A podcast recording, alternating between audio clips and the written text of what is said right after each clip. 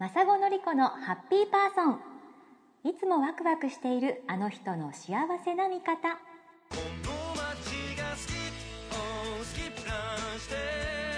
この番組ではその言葉その発想その行動になぜか元気をもらえちゃうそんなハッピーパーソンの皆さんを訪ねハッピーな生き方のヒントワクワクな日常のアイデアを伺っています。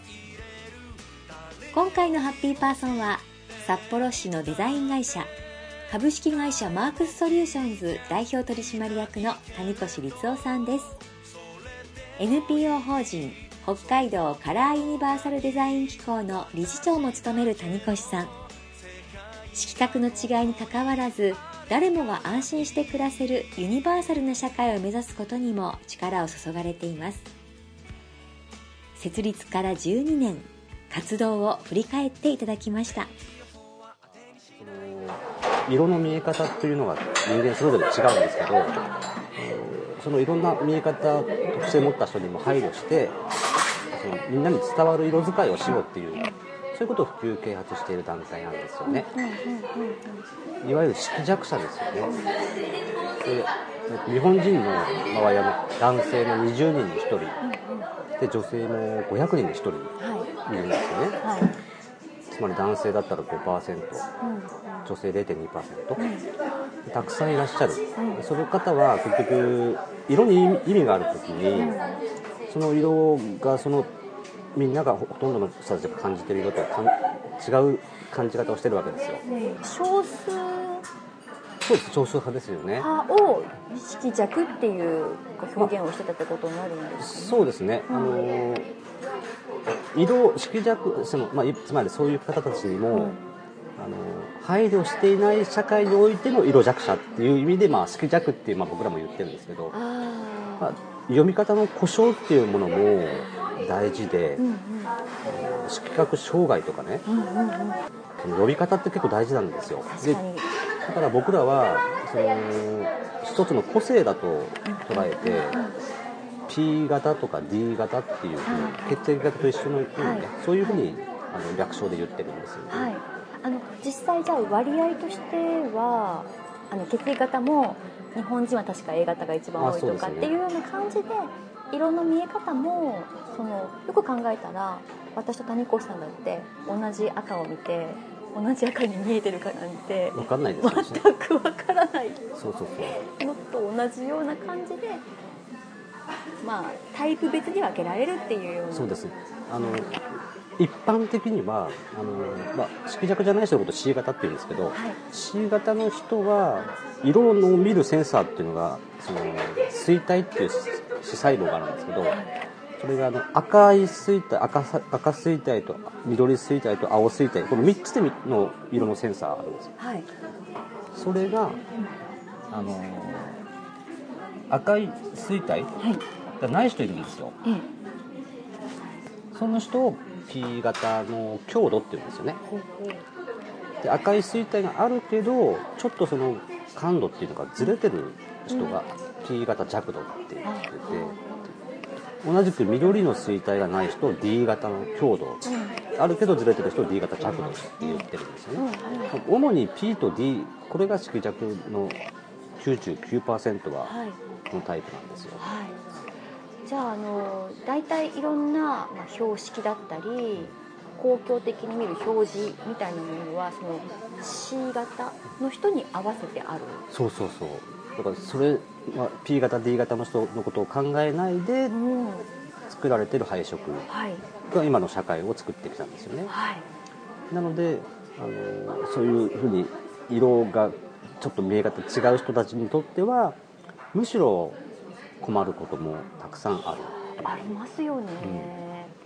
うん、例えば路線図なんかいろんな色使って、緑が南北線だよオレンジが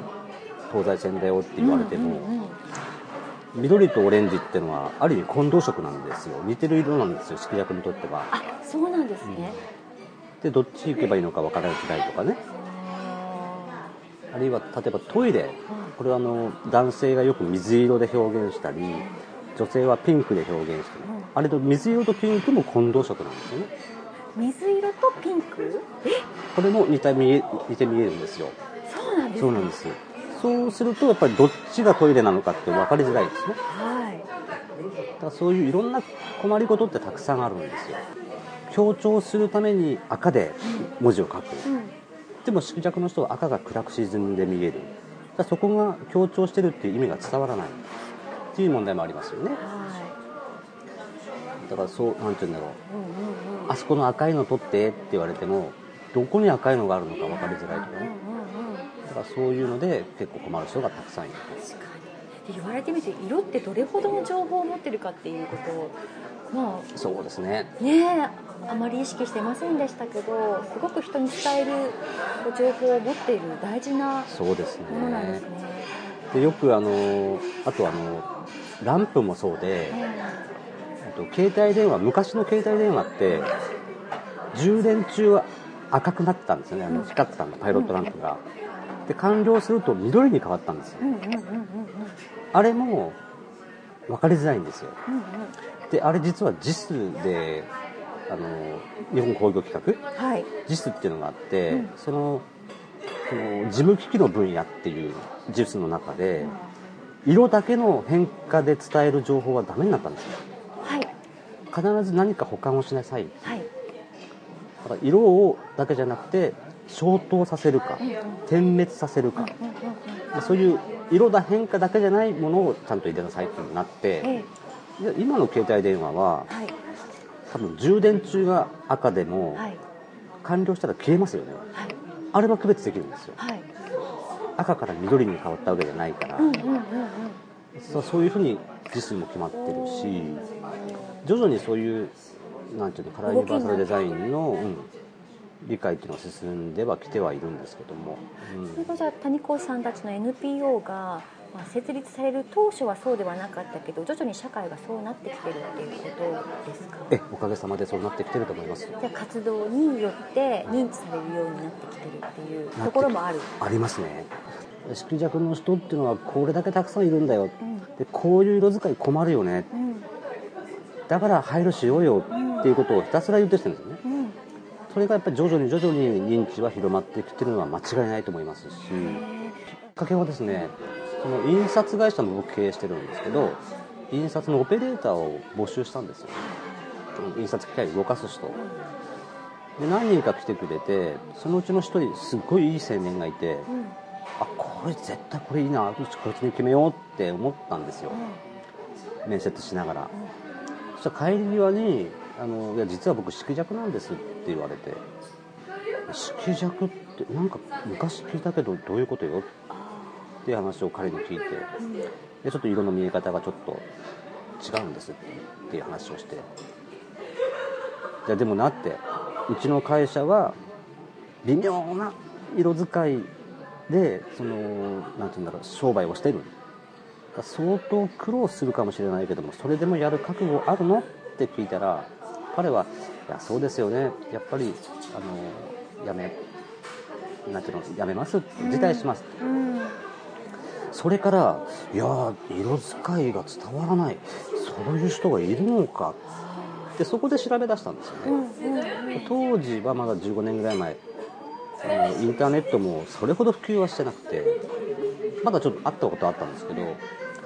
しあの大きな本屋さんにも行ってその色弱っていうのを調べようと思って。でその色弱のことを書いてる専門書ってないんですほとんど。で医学用語的にその眼科の本の中にちょっと載ってるぐらい。全然分かりづらい。困ったなって言って調べてた時に、まあ、インターネットを通じて当時ロンドン大学にいた岡部先生っていう先生とつながって、まあ、そこでいろんな情報を聞いたんですけどあこんなにたくさんいるのかこういう見方するのか困ったな。じゃあそれをきちっと伝えなきゃいけないだろう。これは絶対デザインデザインってあの人に相手に何かを伝えるべきもの大きな目的があるわけですよ、まあ、アートだったらいいんですよ。自分で楽しむためのアートだったらいいんですけど。ところが商業デザインだったら伝える必要がある。それ伝わらないんだったら困るよな。僕ら一生懸命考えてデザインしても伝わらないんじゃやっぱ悲しいじゃないですか。まずそのことをあのきちっと取り組みたいなと思って。うん。で当時こんなにたくさんいるのに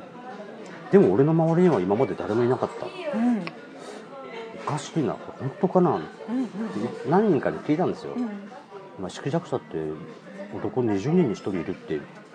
聞いたけど本当に知ってた、うんうん、えそんなにいるの？知らねえよ俺、でみんなそうやって知らないんですよ、うんうんうん、あこれは俺だけじゃないんだな、はいはい、みんな知らないんだなやっぱこれは伝えなきゃいけないなっていうので、まあ、そういうのできっかけになったんですけどね、うん、でこれあの僕印刷会社とかデザイン会社っていうのはあのビジネスですから、はい、そういう NPO 法人を立ち上げるっていうことは何て言うんだろうその色弱者を利用して商売をしてするじゃないかってやっぱり普通思うじゃないですか。思われがち。思われがち。僕思われましたもん。えあでもそうか特にそう事業をされてるからそうです。まあそこにこう相乗効果じゃないけどうまいこと利用してみたいな。いやで NPO 法人でやっぱりまあ表向きは非営利組織だけどやっぱり何かそこでうまいことやるんじゃないかっていう目はやっぱりあったと思います。でもそれ気にしてたんならやっぱりどうしようもないし僕そういうつもりは一切なかったんで、はい、自分の信じた道を行こうと思って、うんうん、まあ、このまま突っ走ってきたんですけど、うん、今はもうあの皆さんそういう何て言うんだろう。あたこいつはそういうふうには思ってないやってないぞっていうのはもうご理解いただいたと思いますけど、でもその始める時に、まあ、たった一人の思いでやるぞって言っても、うん。たくさんの協力者を集めなくちゃいけないじゃないですか。あそうですね。そのあたりはどんなことをしてたんですか？まずあのその岡部先生をきっかけに、うん、まあ、札幌のあるデザイナーがいて、まあ、彼が色弱者でデザイナーなんだ、うん、彼のとこに行ってみたらって紹介されたんですね、うん、それが後の栗田さんって言って、はい、あの副理事長なんですけど、まあ、彼に僕はこういう思いで色弱の人が不便を感じない社会を作りたい。で NPO 法人を作りたいと思う。一緒に協力してくださいって言って言いに行ったんですけど1回目に行った時は本当に考え甘いよ。って言われましてあのダメだったんですよ。どういうことで考えが甘いっていうふうに言ってきたんですかね？印刷会社とか経営してて色弱のことを取り組む NPO 法人やるのは絶対うまくいかないって言われたんですよ。やっぱり同じですよね、うん、ここの人はなんかそういう下心があるんじゃないかと。そういうふうに思われるからうまくいかないって明言はっきり言われたんですよね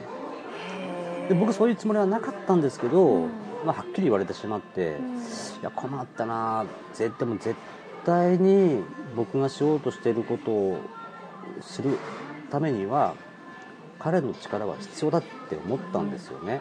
やっぱ当事者としての実感もあるから、ね、説得力も違いますよね人に伝える時の、うん、でたまたまその彼の事務所に行った時に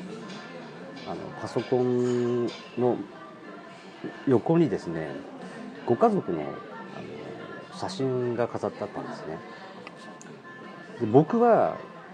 普段家族の写真なんか目に見えてるところに置かないタイプなので、でも彼は置いてあるんですよね。あこの人家族にすごく思い大事に思ってて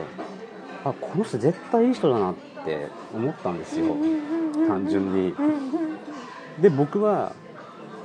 そのダメだやめなさいうまくいかないよって言われたんですけどそれから23日考えてどうしよう。でもあの人絶対家族の写真飾ってあるしいい人だ。絶対あの人の力が必要だ。もう一回行こうって言ってもう一回行ったんですよ。その時にその鶴田さんはいや申し訳なかったと。よしよく分かりましたと。ぜひ協力させてくださいということで快諾をいただいたんですね。あじゃあ谷越さんのまあ、もっと言えば谷越さんは栗田さんのその人間性というか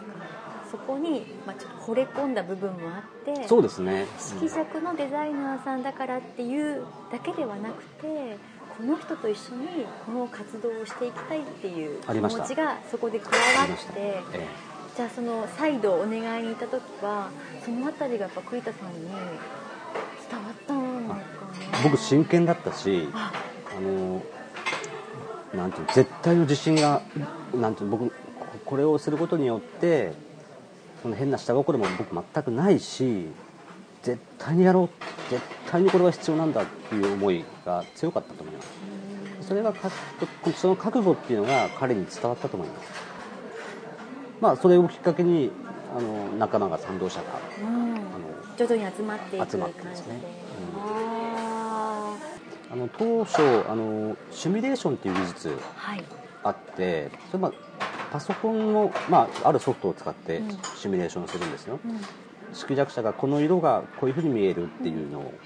シミュレーションする、うん、それをまずお見せするのが一番早いだろうと、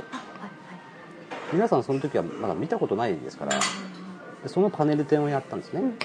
色弱者たくさんいるよ。こういうふうに見えるよ。これとこれが同じに見えるんだよ。っていうのをパネル展やって全土でやりました、その後その実際に色に配慮しようっていう取り組みがいろいろ始まりましたので企業でも自治体でも。その実際の配慮した実例を紹介するイベントをやったり、あるいはまあセミナーをやったり、そういうのでいろんなイベントは本当に毎年のようにいろいろ全道でやってきてますね。あといろんな、まあ、公共の部分でもあと民間企業のいろんな印刷物とかに関してもあの NPO の認証をするってこともされてますよね。ええ、結局これじゃあ本当に配慮したっていうけども本当に配慮してるのかって何て言うんだろう。あの誰も分かんないじゃないですか、うん、だけど当事者の目できちっと見ると、うん、で色使いの情報がきちっと伝わるかっていうのを一つずつ確認をしていくっていう作業があって、うん。各その P 型と D 型の検証員さんをうちの団体で何人も抱えてるんですけどで依頼があったものに対してそのみんなで見る。で確認していくっていう作業。全部クリアになってある一定の基準があってですね達成したものに関してマークを発行しようと。いうことで CUD マークっていうのを発行してます、はい。はい、そういう授業もやってます、うん、であのこの普及今までこうやって十何年やってきて、うん、まあ確かに広がってきてるんですけどすごいやっぱり貢献してくれてるのがそのシミュレーションの技術なんですよ。僕が始めた頃っていうのはまだ一般的じゃなくってシミュレーション、うんうん、誰でも彼でも見れないんですよ、うん、パソコンのその、まあ、ちょっと英語のソフトがあってそれをダウンロードしてやるんですけど英語か。うんちょっと苦手で。日本人にはまたちょっとハードル高い感じなんですね、ね、なのでなかなか一般的じゃなかった、はい、でもこの今は本当あのこのスマートフォン、うん、今手元にあるんですけど、はい、こういう色のシミュレーターこれ札幌にいる浅田さんっていう方が作ってくれて、はい、簡単にこうやってチェックをするだからこれとこれ C と P と D っていうのがあって、ね、本当だ。タイプ別にどんな色に見えてるのかが分かるようになっている。そう。でこれで写真撮ったりいろいろできるんですね。でこれを見るとあこれとこれって同じ色に見えるね。じゃあここに色変えようかとかって、はい、簡単にそのシミュレーションっていうのができるようになったんですよ、はい、このおかげでやっぱり相当普及はその進むのは早くなったと思いますね。間違いないですねじゃあ最初はまあイベントとかそういったものでこういう見え方っていうのがあるんですよっていうことを広めていき徐々にまあ、えー、自治体とか、企業さんも、ええ、あそういう見え方があるなら我々が発信するものにもぜひ取り入れたいってことでその認証などもやるようになり、え、でさらに、まあ、本当に札幌に住まれてる博士がシミュレーターを作ってくれて。作ってくれて、一層一般的に、例えば個人でどういうふうに見えるのかなっていう興味を持った人でも、ちゃんとそれがすぐにアプリで。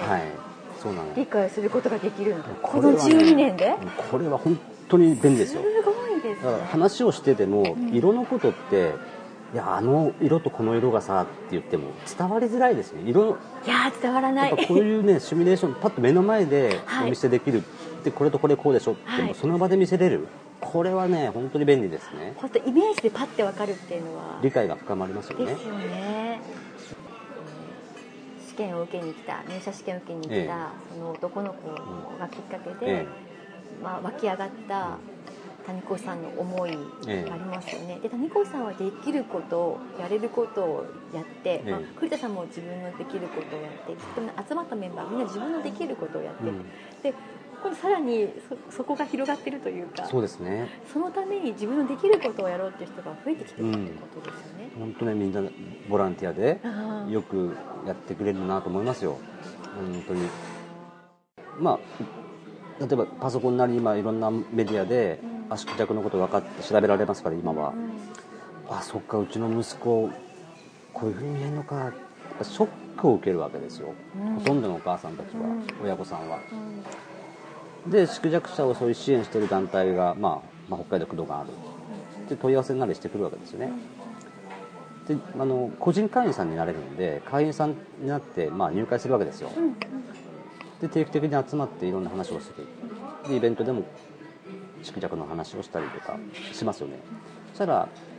最初はすごく不安に思ってたお母さんたちは何て言うんだろう。あなんだこういうことだったの？みたいななんかすごくあのそうですね安心してくれてると思います。そういうのは見た時にあやっぱりこの活動必要だよなって思いますし。自分のお子さんの将来とか、ええ、そういうことに対しての不安が分かったことで、うん、あると思いますね。特に男性男の子が色弱っていうのは、うん、あの遺伝なんですねこれね。遺伝の法則がありますので、おか女性から来るんですよ必ず、男の子が色弱になるのはお父さんからは100%ないわけですよ、お母さんのが色弱の遺伝子を持っていてそれが伝わるんですよね。伝わった時に男の子が色弱になる、そうするとお母さんは私の持ってる色弱の遺伝子が息子に伝わったっていうふうに思うお母さんが多いと思いますね。負い目みたいなのだと思いますでも色弱ってその病気じゃないので、うん、あの本当に一つの個性なんだよ。そういう話をするわけですよ。そしていろいろと、まあ、知識を深めていかれるとあなんだたくさんいるんだね。あなんだこういうことか。なんじゃあこういうところに注意すればいいしとかね。なんか結局安心されていくのを見るとねよかったなと思います。なるほど、うんこの工藤を立ち上げて一番最初にやったイベントっていうのがちっちゃなギャラリーでやったんですけど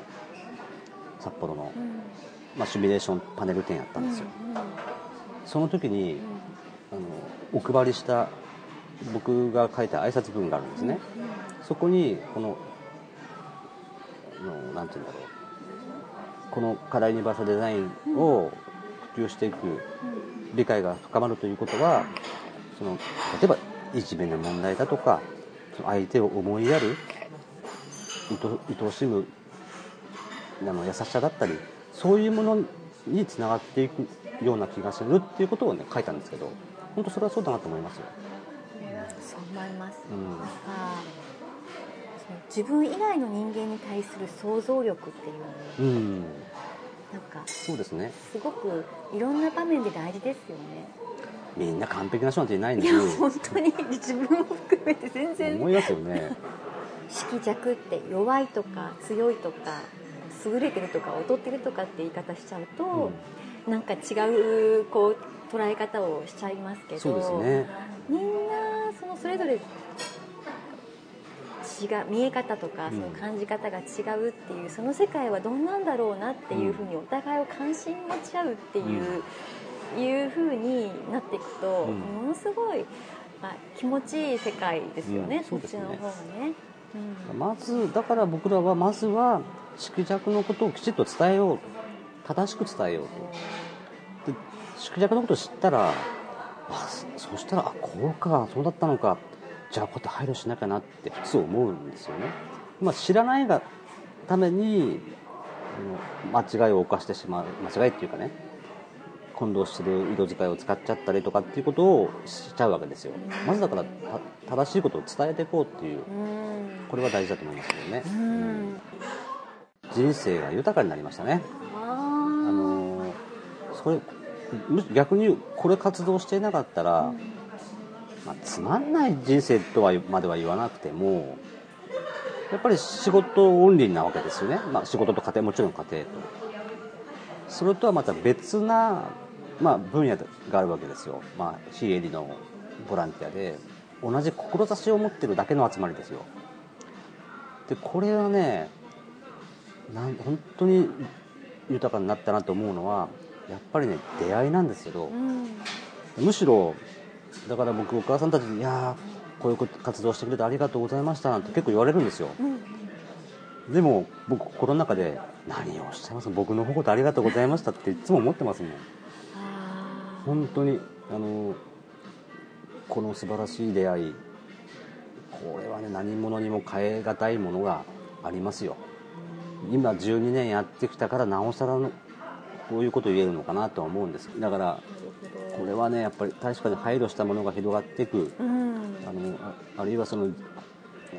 縮弱者が不便を感じない社会になっていく、うん、それはもちろん嬉しいことだし、うん、それと合わせて僕自身も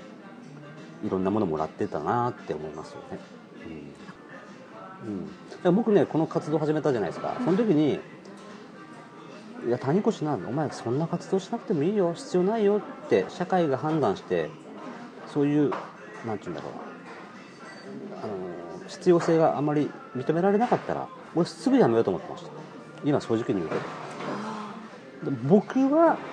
これは必要だと思うよ。だからやるよ。ってやるやったわけですよ。でも社会がいやそんなの必要ないと思うよっていう判断をされた時はあじゃあ僕の僕が思っただけであったなってすぐやめようと思ってました。独りよがりなそうそう、う。んうん、あんまりそこはこだわってないんで。ところがやればやるほどいやこれ必要だよね。どんどんどんどんそういう動きが出てくるわけですよ。やっぱやってよかったなって思ったし今でも思ってますし。で結果12年経ったら実は一番なんてだろう僕僕自身がいろんなものを皆さんからもらってたなって改めて思いますよね。本当に嬉しいですよ。これはあのビジネスだけでは得られないし家庭だけでも得られない別なまた何かだからさっき言った僕の人生が豊かになったっていうのは本当にそうだなと思いますね